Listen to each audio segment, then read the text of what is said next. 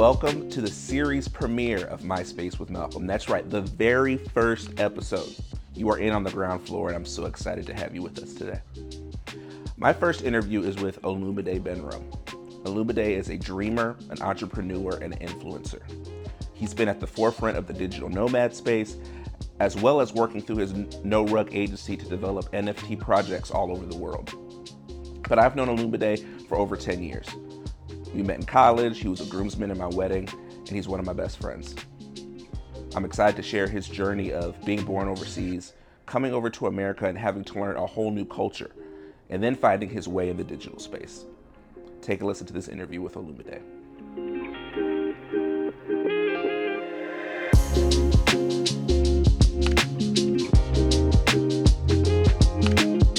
Ladies and gentlemen, introduce to you the first guest for My Space with Malcolm. Give it up for my friend Olumide or Olu Gbenro. Are you joining us from Bali? We in Bali today? Yes, I am. Bali, Indonesia.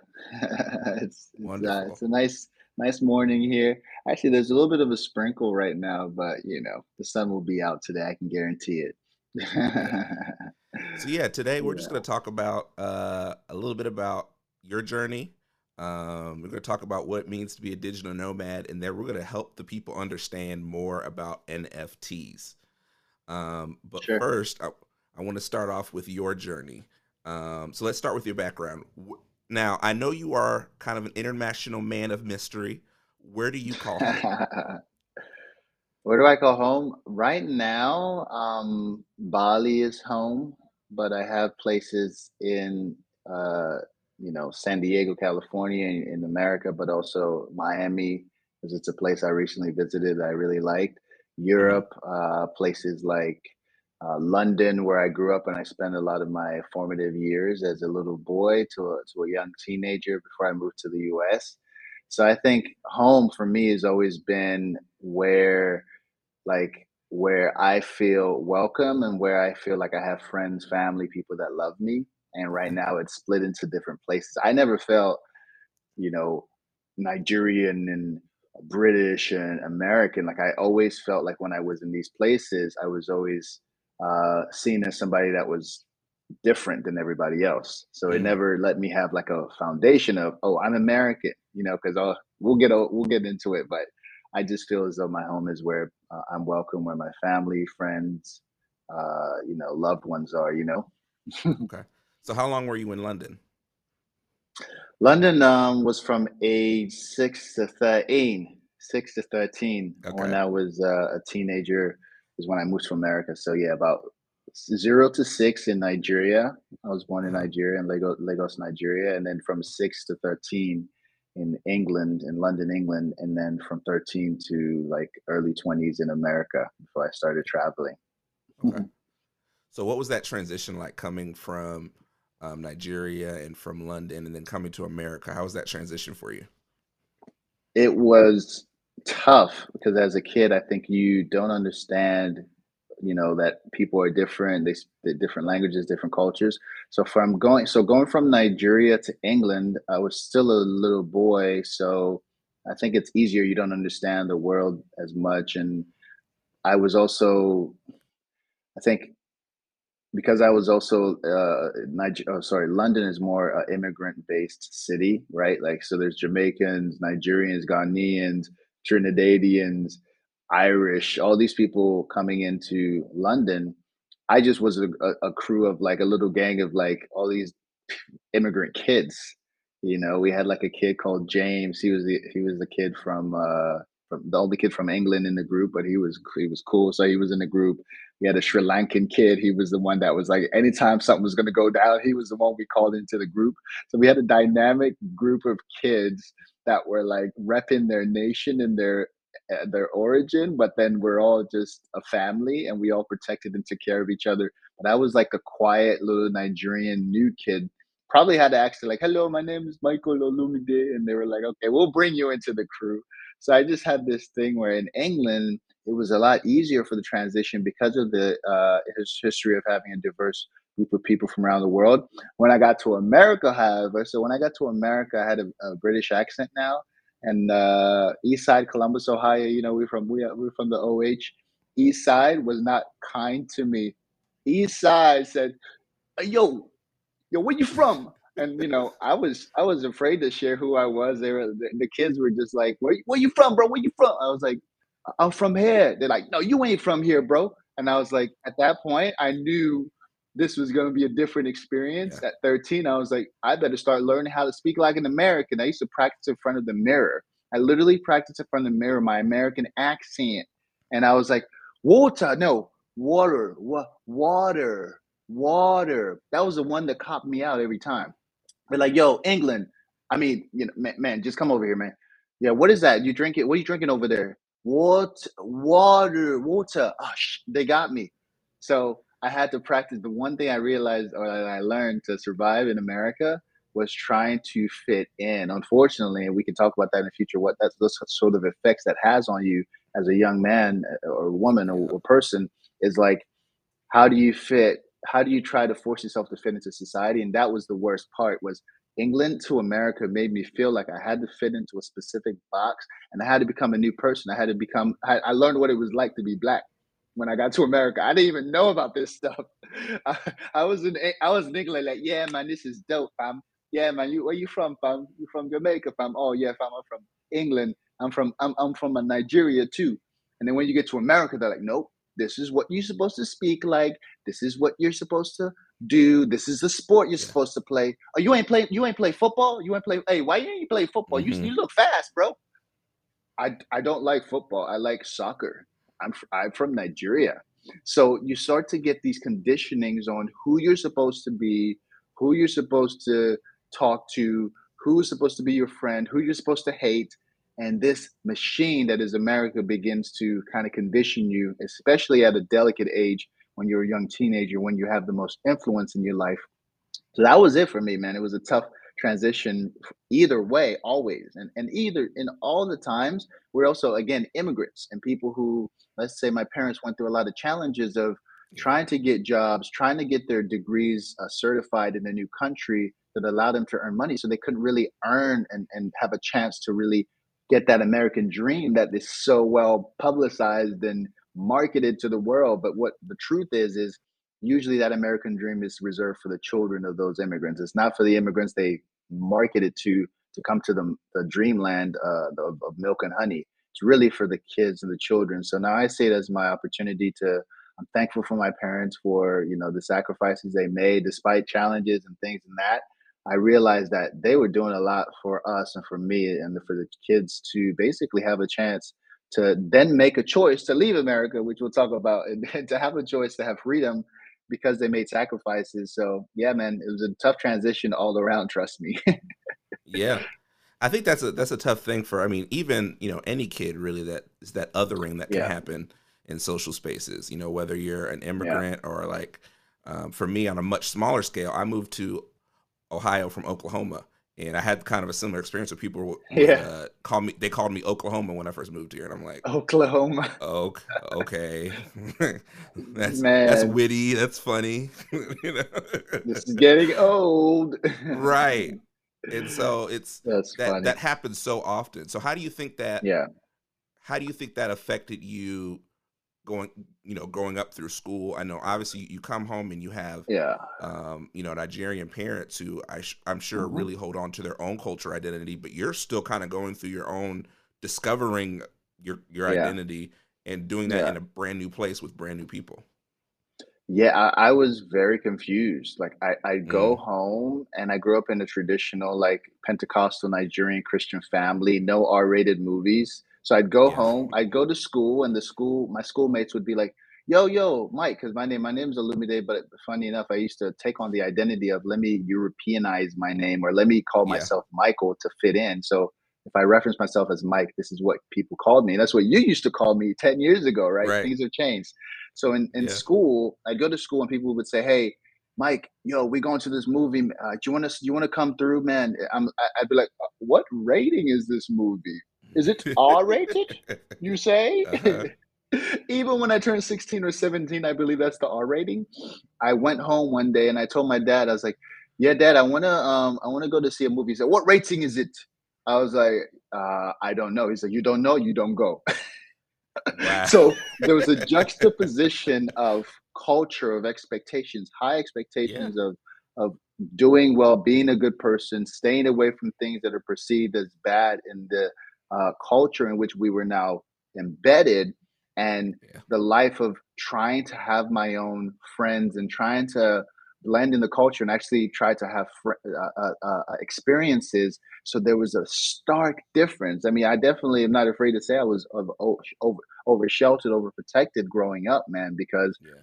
I didn't see anything. I, I I literally, and I always share my story. I see it as more of a story of empowerment and, and growth, and and I don't want anyone to ever think that now I regret it or I'm angry. I'm doing um, work on this, but I was just a kid that stayed in the basement. I went to track practice when during hmm spring spring of of uh, of of uh, the season, the spring season, and every other season when I wasn't playing sports, I literally went to school and I went to the basement, and that was it. Mm. I didn't grow up with friends because I was over sheltered, overprotected.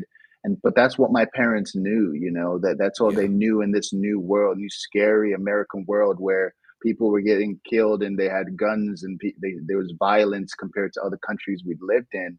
Um, and for me, yeah, that was the experience of going to school and having friends versus uh, going home and you are in Nigeria. It's a funny joke in Right. comedians like, when you Yeah. go in this house, it is Nigeria. We're not in America. That's how I felt. It felt as if there was a it was a sheriff in town. It was usually my Yeah. dad and and and and this cultural reinforcement that I Yeah. knew I better stick by the line. So I tell you what, man, it was extremely tough at the time growing up because I didn't feel like I had an outlet to express myself and to be my Mm. true self. I thought everything was wrong. I, I didn't want to talk to girls at school because I was like, oh no, this is bad. I just was very quiet. In in high school, I didn't talk to anybody. This is up to age 16, 17. I didn't have friends. I didn't have people that I could, you know, say I could rely on or connect with.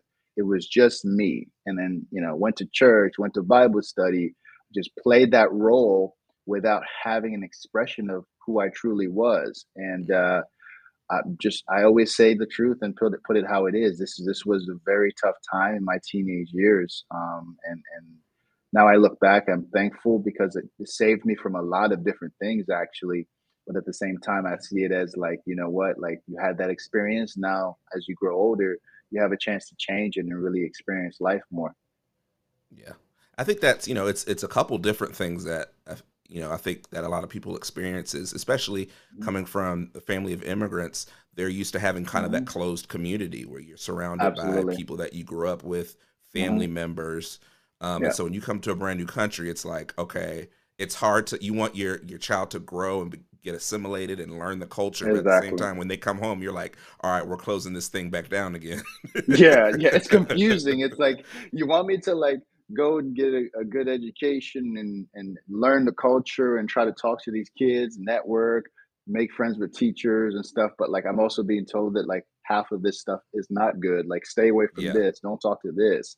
You know, and uh, it's a tough situation. I think a lot of people experience. Like you said, you probably going from Oklahoma to Ohio was probably like, what's up with the culture here? Like, don't people respect their elders over here? Because I know in the South and other parts of America, people are are very conserved and respectful in certain ways, and then you get to hmm Ohio and people are just wilding over there. Yeah.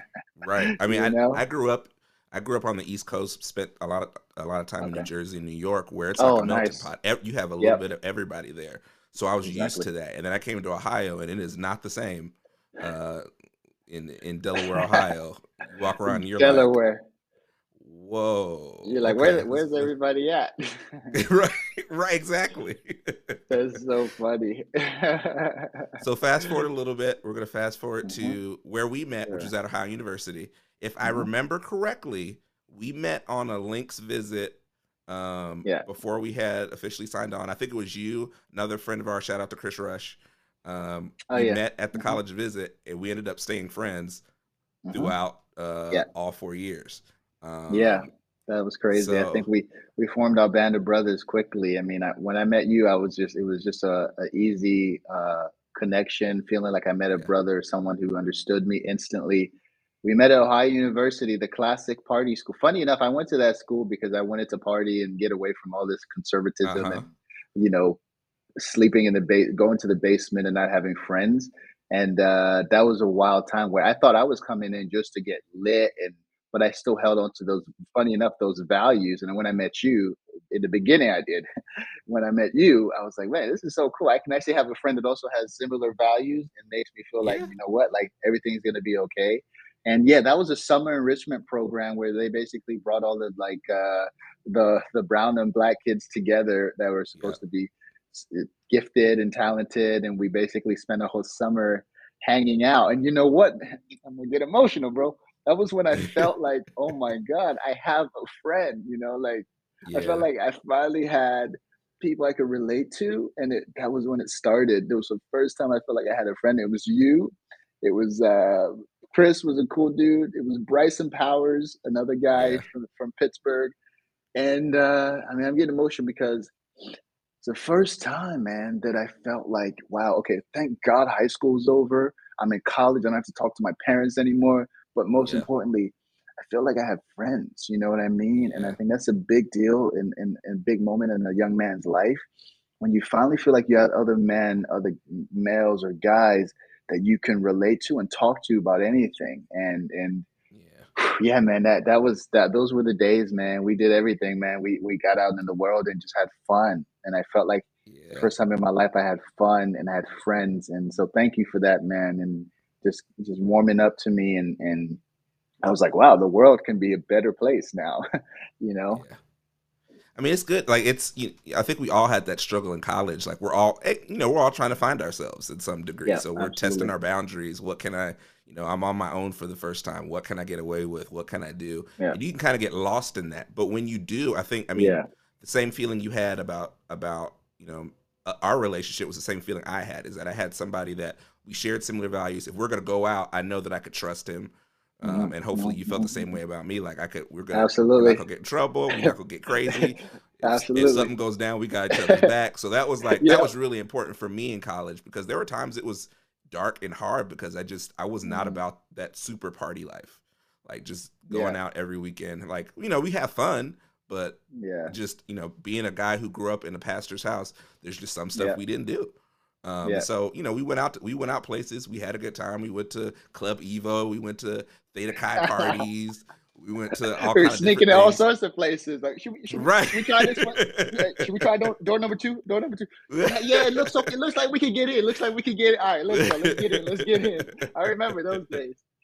I remember so yeah i mean it was it's it's important to find that community because that makes that makes any transition any process a whole lot easier. So Mhm, um so when you came to ou if i remember correctly you were you mhm. were originally looking into physical therapy right Yeah, I was doing physical therapy, and then I I switched over to like pre med. My parents, you know, mm-hmm trying to be a doctor for my parents and stuff. mm-hmm but no, I, I basically switched over to exercise physiology. But then I was taking classes as if I was going to take the MCAT and be a doctor. I don't know, man. It right was it was a time where you just do what you feel like you're supposed to do. So I was focused more on on health. I definitely still enjoyed elements of learning about physiology and health and, and uh, science and stuff and uh but it was hard dude. Like these yeah. classes were were not a joke. So yeah basically i got my undergraduate in exercise physiology um, which you either go into physical therapy or you can use that baseline science background to uh, explore you know higher level medical degree dentistry whatever it is that you want to do. So that's yeah. kind of the path i took. Yeah. So, and then also before we before we make to the pivot point, you were involved in sports. I remember. yeah Uh, I think when when we had the track team, you were you ran track. i did Um, i did and then tried to do basketball, and then this was after college, but there was an Olymp there were some Olympic aspirations in there too, right? Yeah, I mean, I, I basically was just this overzealous, excited.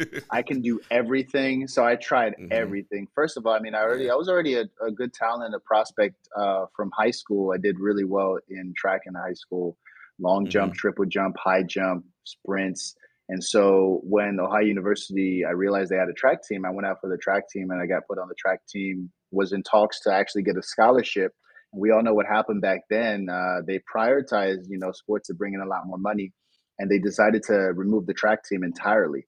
So right when I was thinking like, yeah, I'm gonna I'm gonna get some money and I'm gonna actually like not have to use all this loan money to pay for school, um, and my talent's gonna be recognized. They cut the track team and we didn't have any. I didn't have any funds to basically pay for books and things like that. So it was an interesting time. I always loved sports. I always loved uh, basketball, but I was never like you know, like the story like I spoke about earlier. Arrived in America 13, 14. I was using my feet all the time, and I realized mm-hmm. there was this mm-hmm. thing called basketball my friends, I didn't even know who Michael Jordan was till wow. 2002 when I arrived in uh, Ohio, and that was Michael Jordan's retirement year. But I watched wow. all the tapes. I got all of the, you know, the red, the, the CDs with Michael Jordan's like history and career. You watch his highlights and everything.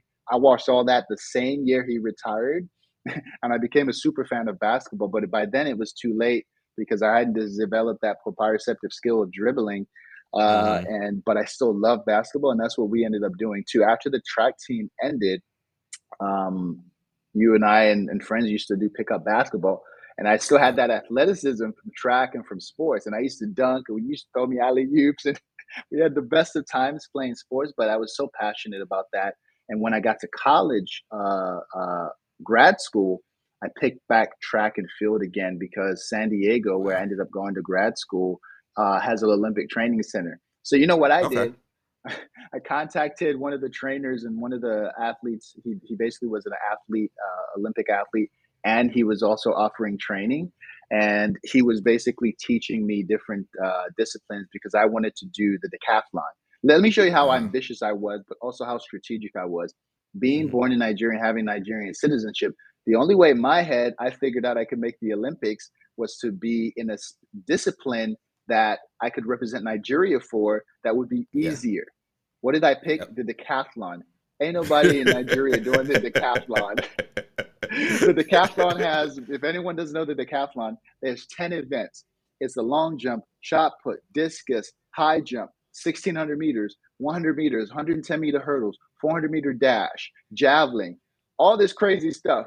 And three or four of them I'd never done before. So I said, I'm in San Diego for grad school why didn't I become an Olympian while I'm in a grueling school for wow. eight to 10 hours a day and I have to wake up at 6 a.m. every day? Let me add trying to be an Olympian to that.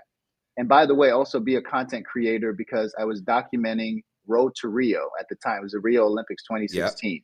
So yep, I was basically I making videos while in grad school full time, trying to keep up these wow. grades. And by the way, I graduated with a 3.6 with the F cares, whatever. But I had a 3.6, 3.7, crazy grades, amazing grades follow the system while trying to achieve this dream of just i think in, in the long term uh, when i think about it now is actually just a, a, a, whole history and life of trying to be recognized my friends like mm. i was mm. going back on thinking about it now i did so much because i just want somebody to love me for what i was wow. doing because i didn't feel like i had that love like i didn't feel like i had it for my father i didn't feel like i had it growing up i didn't have friends i didn't show love so I basically, now that I think of it, just to basically make the, the bridge of connection, because that's what I love to do, is just, just tell these stories and, and bring truth to help free people in their mind. Is I wanted to be the best uh, student to please my parents. Then I wanted to be uh, uh, an Olympian to like please my country or my heritage or mm. people that look like me. But I realized in the long run, I was doing it because I didn't feel good enough. But in the long, in the in, the, in that moment in time, it still had some achieve it still had some good cool things and basically uh, i ended up training at the olympic training center for over almost a year in san diego wow. uh, or training in general I, I didn't go every day but i had a, a, trainer there i was learning the most difficult thing for me was the javelin or sorry the mm-hmm. the shot the um pole vault where you hold the pole okay. you run and you jump yep. over this thing with a pole in your hand right and that was mm-hmm. the one that i was training with this guy uh, all the time but uh, what ended up happening was again, when you try to do too much to impress other people to feel better mm. about yourself, it pushes you and can harm you. I had a yeah. serious ankle injury that I've had two, two surgeries for because I literally had no ligaments left back when I was playing basketball with you and all the homies. You remember I used to sprain my ankle a lot. Yeah. I, oh, I, yeah. I sprained my ankle so much I lost all ligaments. And then I went to the, to try to be an Olympian with no ligaments and I was running wow. faster. I was jumping higher, but it was killing my ankle and my feet. Wow. And that's a testament to show like yo, some things aren't worth it. If I could go back, there's no Mm. regrets. I would just not be doing all this extra stuff that never actually amounted to things because I was doing it anyway to try to make myself feel better. Oh, Mm. oh, these girls think I'm physically fit, and you know now I'm an Olympian. They they, they respect or like like the fact that I'm uh, I'm achieving something, so I have a status. So I used to Yeah. use that to try to impress women because now, hey, I'm an athlete. You want to date an Olympian. You want to be with Olympia. I'm fit, baby. And so all those Yeah. things I was doing, and this shit was working. You know what I'm saying? I'm not gonna lie, it was working. But that positive reinforcement eventually ended because those relationships never lasted. Those things that I used to do never fulfilled me, and I felt Mm. like the whole time, like the lesson God, the universe was teaching me, like, yo, you need to work on you to bring your true self to the world. And I feel like now I'm, finally getting there, but it took a long journey of doing all these things while they were fun, while I love playing basketball with you. I didn't need to go try to make the basketball team at Ohio University. And then when I didn't make it, feel like I was dirt or feel like I was nothing because I put so much uh, value in trying to be somebody you Mm. know because i remember i don't know i think you were there like we went to the tryouts for the basketball for the ohio university basketball team and I, and, I, and I was like dunking a little bit and i was like yeah this is cool but deep down inside also i knew i wouldn't make it because it wasn't my purpose just like Yeah. uh, uh, uh, being an olympian wasn't my purpose i realized even being an olympian i would have probably made the nigerian team if i was healthy I would probably have only made twenty, twenty-five thousand dollars if I made uh, if I won a gold medal if I actually per, uh, competed and did well. Because a lot of people don't know this. Athletes that are Olympians don't really get paid well. The check for the Mm. American gold medal is like forty thousand dollars. Yeah. So, and then for other countries who aren't as developed too, you don't seem to get a lot of money. You have to get endorsements. You're hustling. It's like the Yep. old story of a minor league bat, a minor league baseball, or or uh, you know even like uh, people who play uh, hockey and stuff like that in, in certain leagues. Soccer. I have friends that are professional basketball players and they make sixty five thousand dollars a year. Fam, Mhm. you could also work somewhere else and make Yeah. sixty five thousand dollars a year. So what what is your what yeah what is your purpose and why are you doing this? Is what is what I'm getting down to with these statements. And I've been talking for ten minutes now, but my my my thing is why are you doing what you're doing? Um, if it's just to be recognized and feel loved by others and feel purpose, like you matter, there's a big problem there you should probably look at. Your worth should come from within and and, and the, Mhm. the fact that you actually love yourself and you're worthy of being yourself and being alive on this earth, everything else should be a bonus and your contribution. Um, but you should never base your self worth on, you know, how much money you make, whether people think you're sexy, uh, you know, if you play sports, if you're smart. And man, it took me 30 years to figure this out. So I'm hoping somebody out there watching this is looking at this and saying, wait, something he said just clicked. Like, bruh, girl, whoever you are, guy, like realize that your worth shouldn't be based on your works and what you do physically. It should Mm. be your self love should be there no matter what. And I struggle for that, like I said, my whole life, trying to do all these things, and it ended up with a with a bad ankle and and and psychosocial emotional issues that I shouldn't have to deal with if I just realized that I shouldn't be basing my worth on these things. So anyway, I hope that that speaks to even one person, and I'll be happy because all these things were amazing, great, but there was a lot of stress and challenges in it because of you know the reasons um, I was doing it was just to get love and attention. You know. Mm. Yeah, I think that's. I mean, we. I think we all experience that, no matter what your background is or what you're doing. We all are on this journey to find um, that internal force, that internal reason why we why we do whatever it is that we do. Um, Mhm.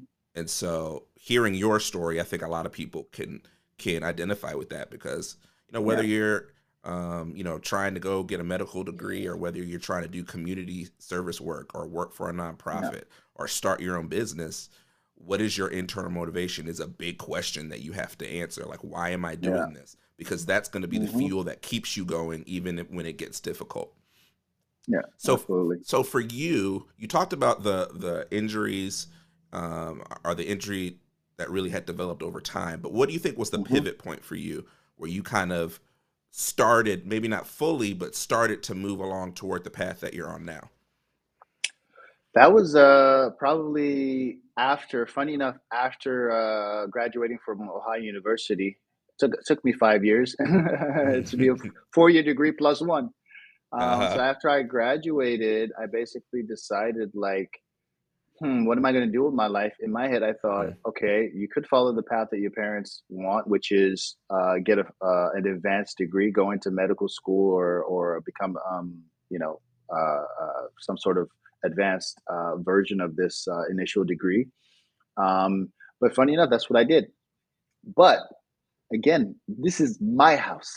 Now I was realizing that I wanted to do things a certain way. Um. And I am the captain now. That's what I was trying to say. Right. I basically, that was my first like stripes where I was like, you know what? I just finished college. You know what? I moved into the my parents' basement in the new house that they were living at. And I was like, mm-hmm. man, this is the same thing all over again. I'm living in the mm-hmm. basement and I have a degree that costs $180,000 over four years, whatever the heck it was. And uh, I still have to come back home and be in the same position. And I didn't like it.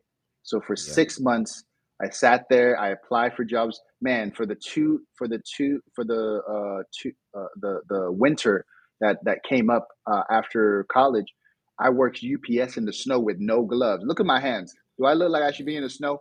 Come on now. These hands, these beautiful hands. Man, my hands froze like this. I went home like this, like, why?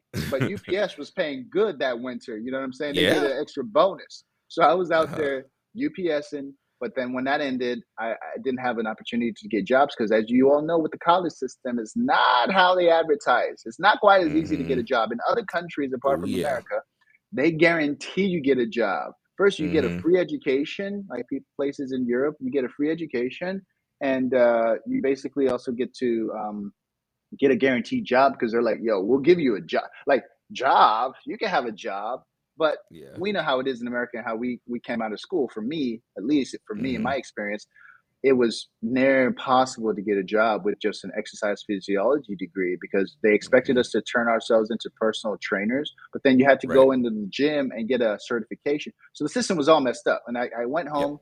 and I said, you know what? I can't do this anymore. But I thought, strategy wise, if my parents still encouraged me to, why don't you get an advanced degree? I was like, you know what? Yeah, I will. I'll get a master's degree in California. California. Yep. That's when I get my butt out of there.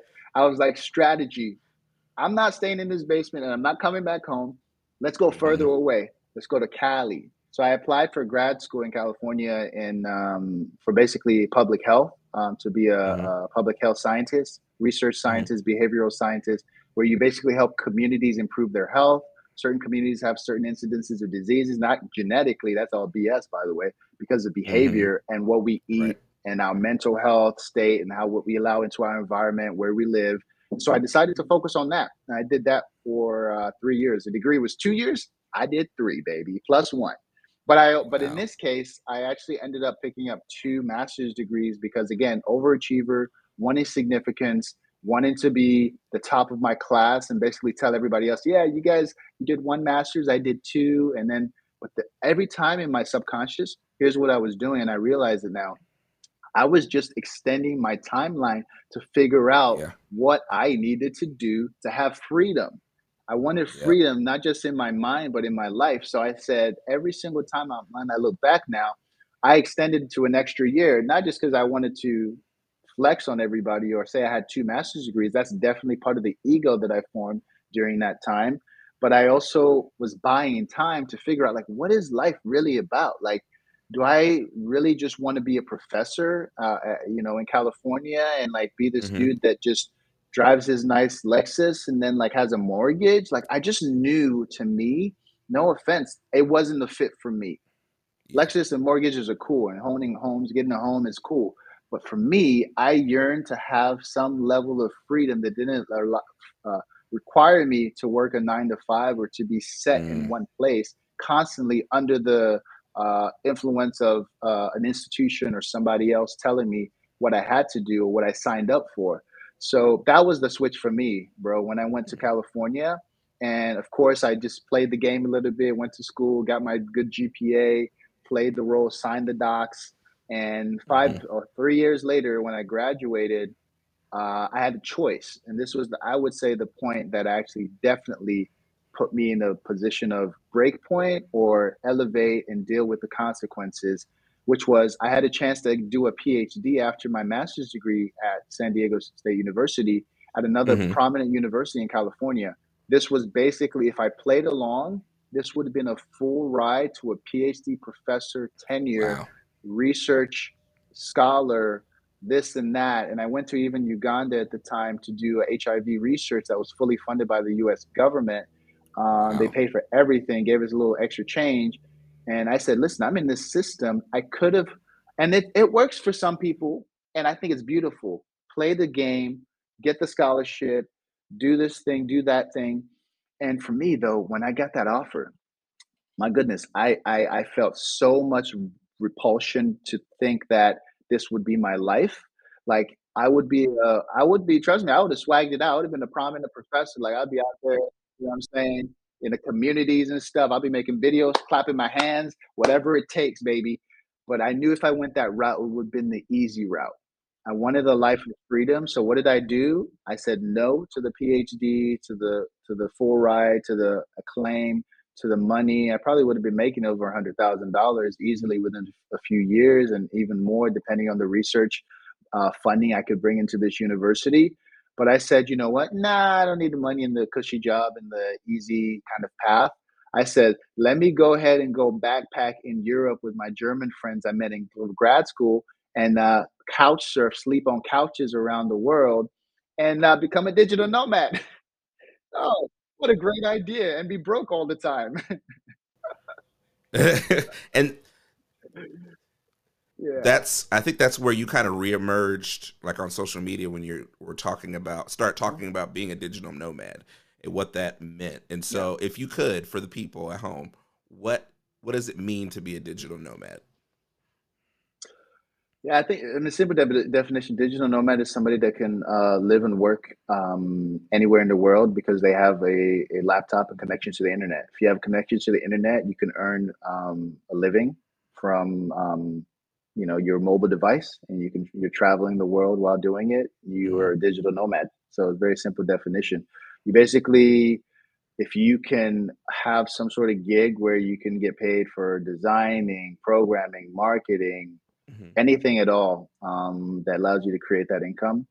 That's what uh, the world now affectionately calls digital nomads. and I think uh, the timing on it, you were really ahead of your time because obviously we just oh absolutely out of, out of this pandemic where everybody was yeah. a digital nomad for like everybody years. had to be a digital nomad, right? like, dang, I, I, need a yo. Can I get an upgraded laptop? I've never used a laptop in like ten years. Yeah, like that. It got real, real fast. Yeah, this was maybe five or six years ago when I yeah. started and it, it was called couch surfing. mm-hmm.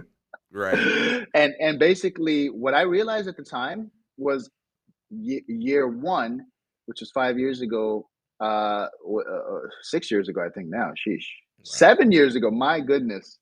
Yeah, I'm definitely up in there as the one of the first because I'm thinking seven years ago, nobody had any idea, and I didn't either. So what happened was I realized when I was sleeping on my friends' couches, yo, you're running out of money. Uh, what are you gonna do? You, your UPS money running out, bro. The money yeah. you saved, where I don't even know where you got this money. Maybe your parents sent you a little bit of money one time, and you saved it up. It's running out, and you're not gonna ask mommy and daddy because you told them you're not doing the PhD. You're mm-hmm. not gonna get a dime from them. Sorry, you chose. You made that decision.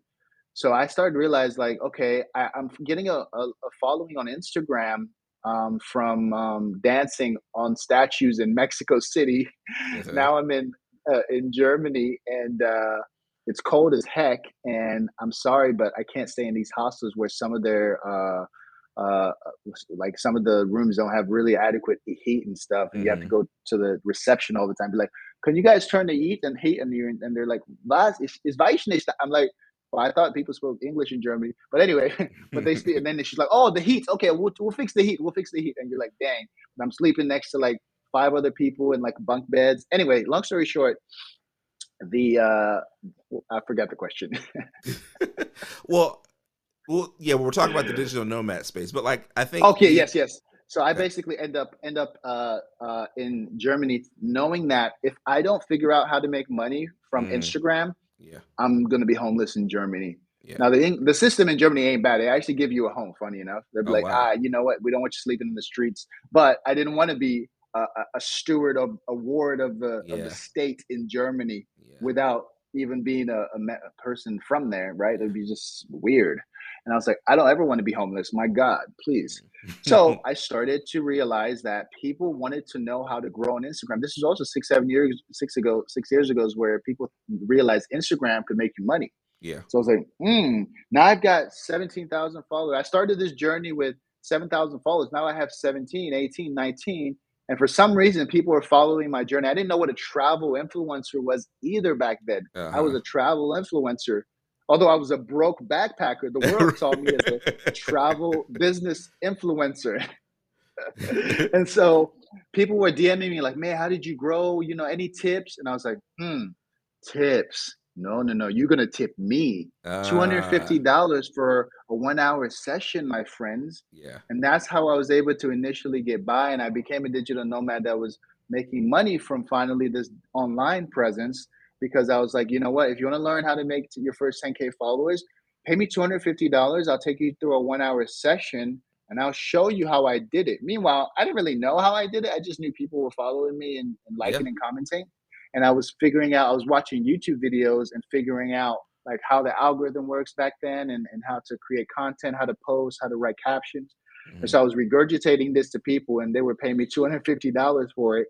But I realized this was very temporary. So I was like, man, I got to figure out something else. yeah, And uh, I started to learn about social media marketing, like paid social media marketing. And that's how, how I kind of started to develop more into uh, creating a sustainable business rather than like hoping like man if i don't get this $250 today i don't have money to pay for my hostel and my homie said don't come back to berlin bro. You've been you stayed 11 days. I don't have a room for you anymore. And i was like you know what? You're right. I need to step up as a man and uh, figure out how to make this thing sustainable. Mhm, and uh, by the way i didn't make it sustainable. I had to fly back home with the last money i had and stay on my friend's couch uh, a guy called randy in san diego. I'm, ba- I'm basically uh, figure it out from there in San Diego. wow, Which what happened was I ended up learning social media marketing, picking up two clients that paid me I think twenty five or three thousand dollars a month, and so then I started making six thousand dollars a month almost instantly, and I was like, wow. I made it. I'm not broke anymore. And that was the moment where when I realized that I was making that much money, which for some people is it's, it's not still not a ton of money, Yeah, but to be able to do that from a computer, yeah, I was like, what? Yeah, Like I can make six to ten thousand dollars a month from a computer, and I barely rolled out of bed. That's when I knew this digital nomad, digital entrepreneurship thing was real. And I mm, realized that I'm sorry, but actually the PhD that I got that uh, that it, that I could have gotten would have paid me the same. When I realized that, that I make a hundred mhm, dollars working my butt off, driving to school every day, lecturing to wow, students, which would have been good for some people. For me, I saw it as hell. yeah, I made the same amount of money for my laptop, and I was rolling out of the couch, telling my homie like, "Yo, where you headed?" And he's like, "Yeah, I gotta go do work." And he comes back and he's looking at me like, "Dude, I was." By the way, I was. Thank God bless you, Randy Lorenzo. I'm gonna add you back on Facebook, man. I know we had some issues. It's fine. I love you, bro. But Randy came back home and was like, "Yo, what the heck are you doing? You haven't done anything." And I was like, mm, "I have not done anything. I made three hundred dollars today." So I started realizing that if I'm making money online, doing less work, less time, using my mind, using my skills, and hmm other people are doing the same thing and they don't realize it. That's what I also knew. Sorry, Randy, you didn't realize the potential of digital entrepreneurship because guess what? I was making probably the same amount of money or the same amount of money most people do working nine to five, Yeah, rolling out of the couch. And so one day when I made enough money, I rolled off that couch and I said, Thank you, Randy. I moved on and I moved to Mexico City. And that's where this digital nomad lifestyle for about two years started, where I went Mexico City wow, to uh, Germany, back to Mexico City, and then where? To Bali, where I am today. And that's where I ended up, how I ended up here, where I was running a successful social media marketing agency. Um, and uh, rest is history. I, I really evolved it into kind of leaving the digital nomad lifestyle and turning into more of an investor and someone who is trying to now build wealth. So like my kids, kids, and kids, kids, kids can eat Yeah. like forever. And I evolved it into really learning business, Yeah. learning how to build wealth and how to see things and trends, which I know we'll talk about the NFT stuff, to Mhm. where I knew that if I got into this space where I could actually create mo- a lot of value for the world, money would never be an issue for me. Mhm. So thankfully, I went from couch surfing to established uh, digital entrepreneur to advanced and future technology that allows me to have knowledge and, and uh, connections with people that are doing remarkable things that put me in a place uh, to actually continue to grow as a man and, and as a you know in business as well. Wow. I think you know. I think the other thing, you know, you, you earlier we talked about you try, kind of trying to find yourself, and I think one thing that stuck Mhm. out to me on your journey, particularly watching it on social media, is that I didn't feel like anything you were doing was not authentic to you. Like I, like Yeah, you know, yeah, first thing exactly. that I, I remember is that we were at OU. If there's something on your mind that you wanted to do, like you would just do it and figure it out. Like I remember, Yeah. I remember in school. Uh, this might have been I don't know if this was over summer break or it might have been the year after I graduated. You're like, hey, I'm going on a mission trip to uh, to Honduras. Yeah, Honduras. Yeah, And I was like, do you have money for that? And you're like, nah, but I'll, but I'll figure out, figure it out. And then sure enough, Yeah, you found a way to get there, and you found a way to get back. Exactly. and I think yeah. I think one. Yeah, go ahead. I think that's I think all all of these things that you're doing and telling your story, I think you're Mm-hmm. finding yourself, but it's all always been organic and authentic to who you are. Even the traveling, even the the hustling that you had to do, all of Mhm. those things, I've never felt like it was too far off from your brand as as a person and from your Yeah. personality as a person. I think I think that's when you think about how did you get 17 I mean, even the dancing videos, like you used to do that at OU before we were really doing that on social media. You used to do Right. that at OU. I was making a video every day. Yeah. Every day. And I put it on YouTube and it got 17 views. uh-huh. Every day I made a dance video. You remember that? Man. And now everybody is doing dancing videos. That's that's basically what TikTok Right. is. Now everybody just- everybody on TikTok. I was I was too early for TikTok. too y'all. I early. was too early. Sometimes you're too early, but it's okay. yeah, So- yeah, exactly. So what what brought you particularly to Bali? I know you're kind of settled in Bali now. yeah, home base. Bali. I mean, when I, I think I had a couple friends that were here that they always post iconic. That's what brings everybody here. The exact photo of somebody with a coconut by the Mhm. beach. You're like, I want that life. Yeah. But I didn't just say I want that life. I said I'm gonna get that life in the next two to three months. And so Mm, I knew that there were people here, a network of digital entrepreneurs, digital nomads who basically had figured something out. And I asked them, and I asked a few people, it's a friend from Germany. Uh, I said, Yo, but how are you doing this? She's like, I just left. I left Germany and came here. I'm like, but okay, but back up, back up, back up. mhm. What did you do before? Like, what is it? She's like, well, okay, well, yeah, well, I have, I do logos. Like, I make logos. I was like, oh, yeah, Mhm. yeah, you're making logos when you're not at the beach. So you can live here. Right. Now I get it. Well, I have a marketing agency. I just made 6K this month. It's coming another 6K next month. Um, yeah, I think I'm gonna make my way over, but I was still scared, fam. Yeah. Like I was still like, what if I go there and I lose these two clients uh, that uh, Marissa gave? Uh, basically, I have, uh, my friend Marissa. Shout out to you, Marissa, if you're watching this. Not, I don't want to always tell people's last name. Maybe they don't want it, but anyway, Marissa. Shout out to you. Marissa helped me secure my first two clients, Uh-huh. and uh, basically, when I had that money from the clients and I knew it was going to come in at least for three months because I signed up for a three month minimum contract. Okay. Always sign minimum contract. I knew that I had three months to also figure it out. But when I Mm-hmm. told my friend, she was like, she was like, yeah, you know, uh, don't worry about it. You'll be fine. I was like, really? Like, what if I lose my clients? She's like, well, you got three months. Just come through. Literally, if you figure it out, if you don't figure out, you can leave. But when I showed up, everything worked out. I, Yeah. By the way, again, it's never about like trying to be perfect and like Yeah. I, I did it right. Guess what? I lost those two clients. And I was like, three months into Bali, I was like, man, I'm depressed. I have no Mhm. friends. I'm new here. And now I have no money or nothing coming in. And by the way, I was partying a lot and spending all that money, $18,000.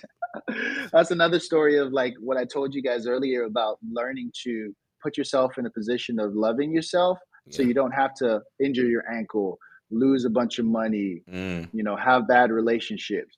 And and so again, I had a lot of growth from that. But long story short, I came through to Bali because I saw that it was a quality lifestyle. Mhm. I didn't even come to Bali for the two reasons people usually come for spirituality to like meditate and learn about Yeah. uh, you know, all this stuff in, in spirituality in Ubud and in this spiritual center here. And I didn't come to Bali because uh, I needed money. Like I was trying to, you know, get a two hundred dollar a month uh, apartment.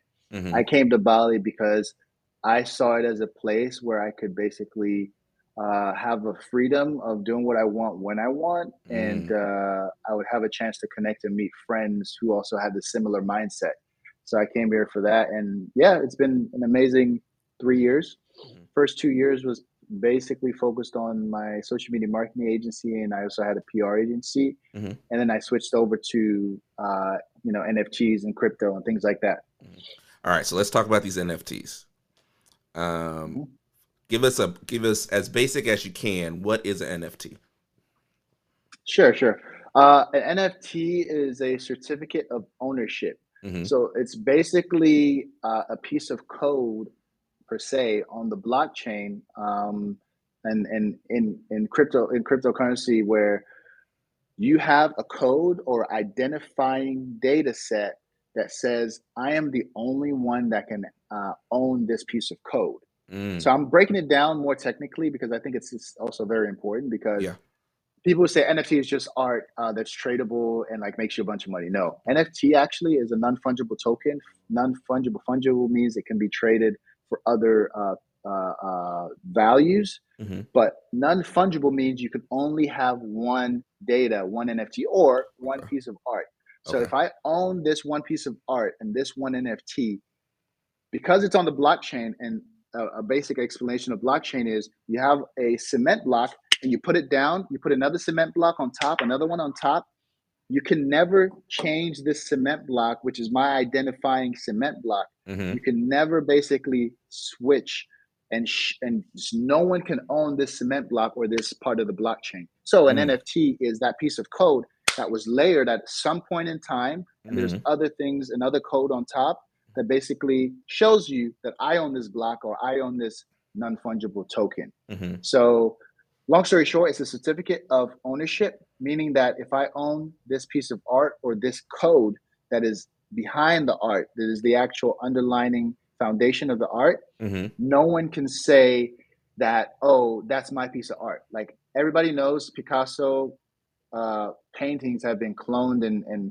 fabricated and faked and been sold for millions of dollars because people couldn't tell that it was the original piece of art Right. now on the blockchain the most common way uh, of uh, nfts being traded is art. Why? Because if i have a piece of art that is an nft i own it and it shows on my account and nobody else can own it because it basically is tagged to that specific piece of code. Mm. that's the brilliance in nfts where if you own something nobody else can own the value goes up. Why is fine art so valuable? Right. because I have the one of one Picasso and Mm-hmm. you never gonna own it. And I paid 1.2 million dollars. If you want it, you gotta pay 1.5. And historically, art has been the, the the store of value and wealth for generations. That's the one thing that doesn't change. Gas prices go up, Yeah. uh, uh, uh, and and gas prices uh, uh, uh, go crazy. And sometimes you have no gas and there's no value in certain assets. Well, art has always throughout history been a store of wealth. And the wealthiest families in the world, what do they own apart from real estate? Art. Mm. And so now in the world of NFTs, everybody has a chance to own a piece of art that has value and that in the future may have increased value. Now, it's a bubble in a way. A lot of people Mhm. get scammed. A lot of projects drop NFT collections of 10,000 different looking uh, apes, Bored Ape Yacht Club, that people who got there first because they understood that this was really cool technology, they are now the OGs that own these 10,000 pieces of art. Wow. And those pieces of art are worth upwards of $100,000 each for this actual uh, ape. Wow. You've probably seen aboard a Bored Ape Yep. Yacht Club. And Mhm. so, in a way, it's a way of storing value and showing that uh, a single owner owns something. Mhm. But in another way, it's a way of uh, collecting art and um, you know data, and then now it's like music, uh, poetry, Mhm. uh, um, contracts. The basic premise is that if you own this, no one else can own it, and it's verifiable proof on the blockchain where I can go look up that block and say, "Hey, this person actually owns this." That's what gives it value. Okay.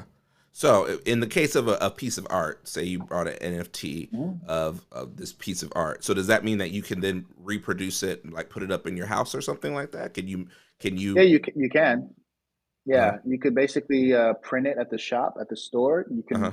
put it on your wall, and you can even have a little QR code or, or the actual address where it's stored Okay. uh, on the blockchain, you, or, or the, the address that represents the, uh, uh, the, the, the ownership. You Mhm. can actually put it on the art as well to show that it's actually verifiable. So I think the main area that people are, are really using NFTs, as I said, is art, but is, is also in an area of uh, generative art uh, that is, like I said, animals and, and Mhm. apes and, and, and cats. And people are basically the biggest area that NFTs that we should probably talk about then as well is uh, the fact that it is based on uh, communities. Communities who have similar values basically say, okay, I want to start a private club of investors uh, and and entrepreneurs and call it Bored Ape Yacht Club. And uh, everyone that owns this has access to something other people don't. Mhm. So with NFTs, you also have two primary areas, not just the art, but the utilities. So now Mm. if I own this art and this non-fungible token, I basically have access to different things that other people don't have because I chose to buy into this limited collection of 10,000 different looking apes. Mm. So that's the main area people got to understand. Apart from just art, there's utilities, which means that there's other elements of owning this that I get in addition to just staring at the art on the wall. I get the art on the wall, but also every year I get to uh, I get to meet uh, uh, professional uh, soccer players because I Mm. the NFT represents a ticket to um, uh, a soccer match every year for this particular team. So NFTs can be used for anything that people want to make uh, scarce and want to have uh, a gated access to. Mm. NFTs can be uh, uh, concert tickets to your favorite artist that gives you access to backstage uh, passes. Uh-huh. Now, people would say like people would say this: Why can't anybody just use a regular ticket to give someone backstage access passes? Well, there's something called royalties that's attached to this asset. Meaning, when I buy it, if it's for example a five-year uh, uh, pass to Columbus Crew uh, Mhm. to the soccer matches and backstage passes, Mhm. if I decide, ah, you know, I don't want to, I'm moving out of Columbus and I've used two two years out of the five years of my NFT access pass to the Columbus crew. I have three years left, but I can't use it. I'm not in Columbus. I can resell this NFT to somebody else Mhm. and I make money. Matter of fact, because Columbus Crew is now world champion or, or national uh, MLS champion, the Mhm. price that I bought the NFT was $100. Now it's $1,000 on the market for anyone who wants access to this uh, skybox and to this season pass for the next three years. So if I sell it, now I bought the NFT for $100. If I sell it for a 1000 I made $900 and I got two years use out of it. It's Mm. like, okay, I made money and I got value. But here's the here's the the best part. The owner and the person who started the NFT project can set a royalty percentage on that uh, ticket.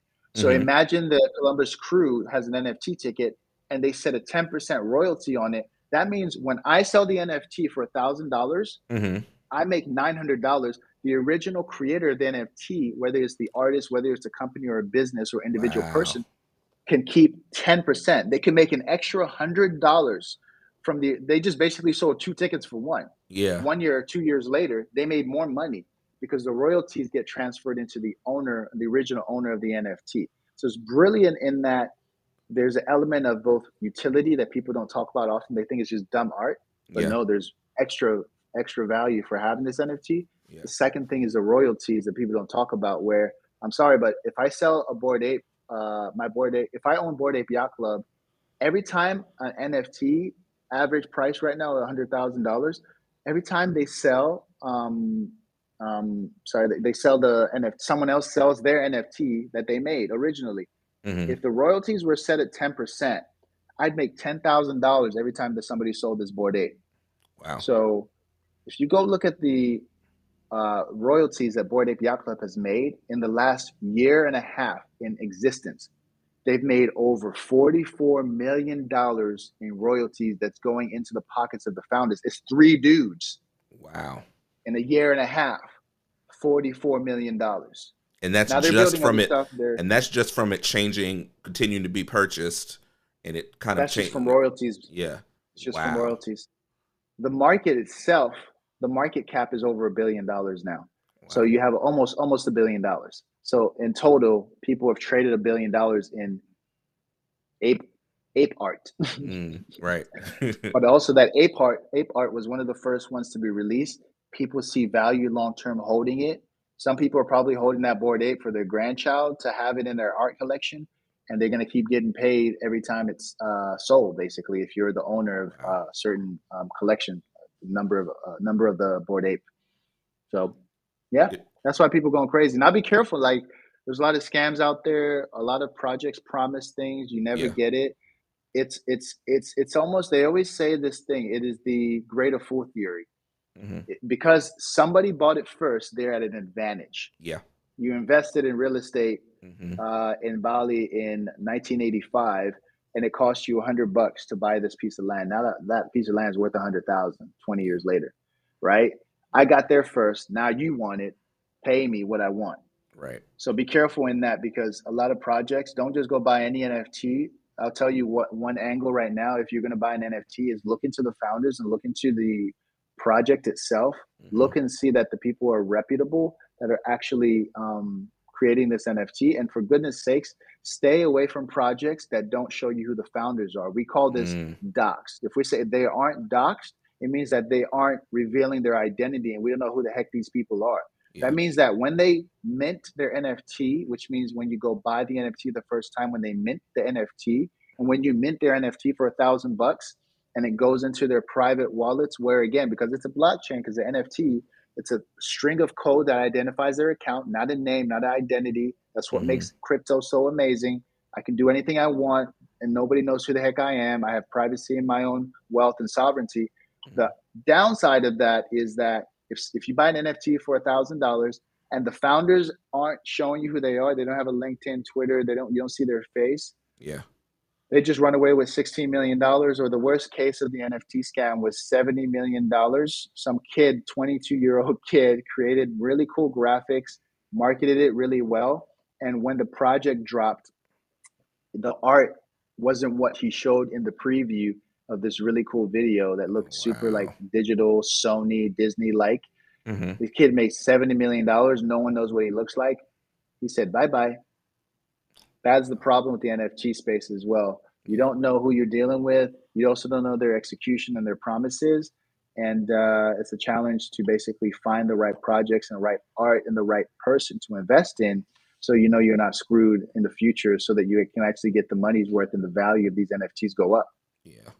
So, um, you know, we're going to wrap up the interview soon, but for sure. just the regular person who's looking at this NFT market, seeing how, seeing some of the value in it, what is the easiest access point for them? What is the easiest way for them to to get in um, and and see a little bit of value from it? I would say, first of all, we always have this concept: do your own research, DYOR. Mm-hmm. The best thing that you can do is basically to look into projects not financial advice. I'm not telling you how to invest your money, but mm-hmm. look into projects that have already been established, like Bored Ape Yacht Club, uh, uh, World of Women, which is a project that basically uh, was the first female-led, primarily female-led NFT project. Mm-hmm. Beautiful art showing diverse women from around the world and like the colors and and and also they they have a uh, basically uh, emphasis on investing in artists and people mm-hmm. who have art that is not discovered. They buy the art, they invest. Um, look into World of Women, I'd say, which is an NFT project. I'm not saying buy it, but look into mm-hmm. them and look into. You can go on a website called OpenSea, O P E N S E A, OpenSea.com. Mm-hmm. Sort by the the all time highest selling NFT projects that have been here a year and a half, two years, Mhm. and look at the ones that you like the art of, but then also go to their websites and check what is their utilities. Like I just explained what that is. What do you get apart from owning this art? Yeah. Sometimes it's good enough that I'll pay 500 bucks just to be part of a community because it's a community of investors or creative people and I get to access a private network of a specific niche, which could also help me level up in my personal business. But all you need to do is basically look into the websites of these projects that are actually sustained over a year uh, with no controversy. And uh, you can basically decide based on their utilities if you can afford it, hmm uh, if it's something you want to invest in. Yeah. The reason I, I mentioned World of Women and other projects, even VeeFriends from Gary Vee, is right now the crypto market and thus the NFT market is down, meaning all of these projects that, let's say, for example, used to be $100,000 for a mutant ape, maybe it's $20,000 now. And so Mhm. you're in a position where if you're not going to lose all your money and if, if, if investing in this and it going to zero doesn't make you broke, then yeah, you should check out projects that you're interested in because you see value in the utilities that they have uh, that they're sharing, you know? That's good. I mean, I, you know, hearing you kind of talk through it, it, it really sounds like it's it's flipping the the creator economy over on its head. Where Oh, you know, even we've seen in music where people are complaining about not getting the royalties they need, artists not getting the compensation they feel like they deserve. And so this is an Yep. opportunity for creatives and creators to Yep. to have this a authentication, a way to Yep. authenticate what's real and what's not, but then also continue Exactly. to have income off of their intellectual property. So that's a that's a wonderful, Yep. beautiful thing that I think um, we all should learn more about and, and try to get involved with.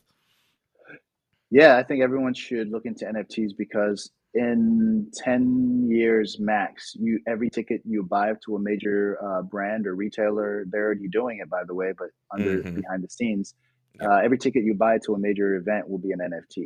Like you wouldn't even realize it's an NFT at that point because you'll be scanning it on your phone. You'll be like, oh, it's like has all this code, but then yeah, there's a photo that shows it's a ticket.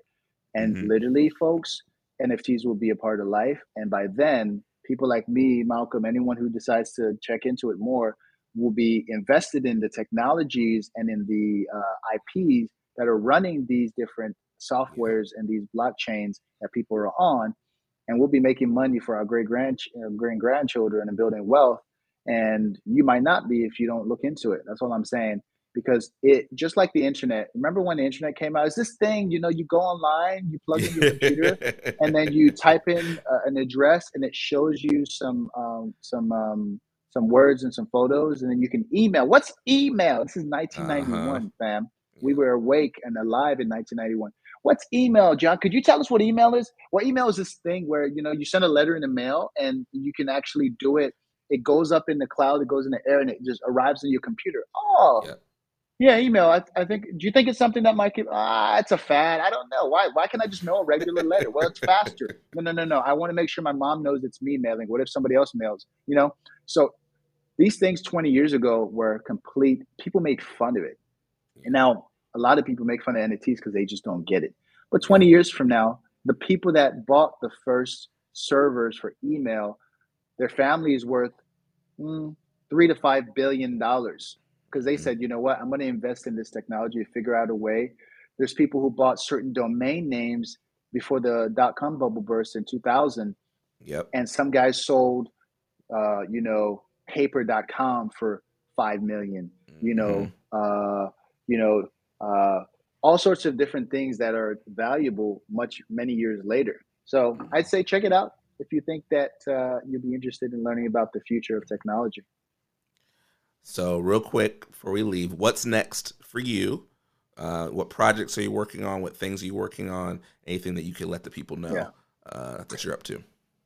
Yeah, so right now I run a full-time Web3 NFT marketing agency called No Rug Agency. So you can go check us out at norugagency.com. And basically, my f- firm focus is to help people learn about NFTs, to invest in NFTs in the right places, but most importantly, help them build powerful projects that bring together really cool global communities hmm so that they can actually be a part of this amazing rise in this technology. Um, so I basically, on the full time basis now, I run No Rug Agency, and uh, we're helping. Actually, now, thankfully, major brands uh, get into the NFT space. Yeah. Uh, you know, luxury automotors and and uh, major movies and things like that. I can't say their names, but mm-hmm. you've seen these movies and these these uh, you, are aware of these brands. Thankfully, now I'm stepping in a place where we're going to help them get into the NFT space. But we also like to help people who are um, wanting to get into technology to help improve their business, to help scale okay. their businesses. So if you're someone looking to invest in learning and, and, and investing in NFTs, so you can use NFTs to transform your business, you own, um, you know, a, a, minor league baseball team. What if you sold your tickets as NFTs? So every time someone mm-hmm. resold your $500 ticket, you made 50 bucks. We can help with that at No Rug Agency, right? If you're in real estate and you want to start selling um, um, access to Airbnbs, and if you want to even sell your real estate properties as, NF- as NFTs to a mm. billionaire crypto uh, investor in Dubai that wants to buy a property in California for 1.2 million dollars, and all he has to do is click a button of the NFT, which is a artistic photo that represents the home that you're trying to sell.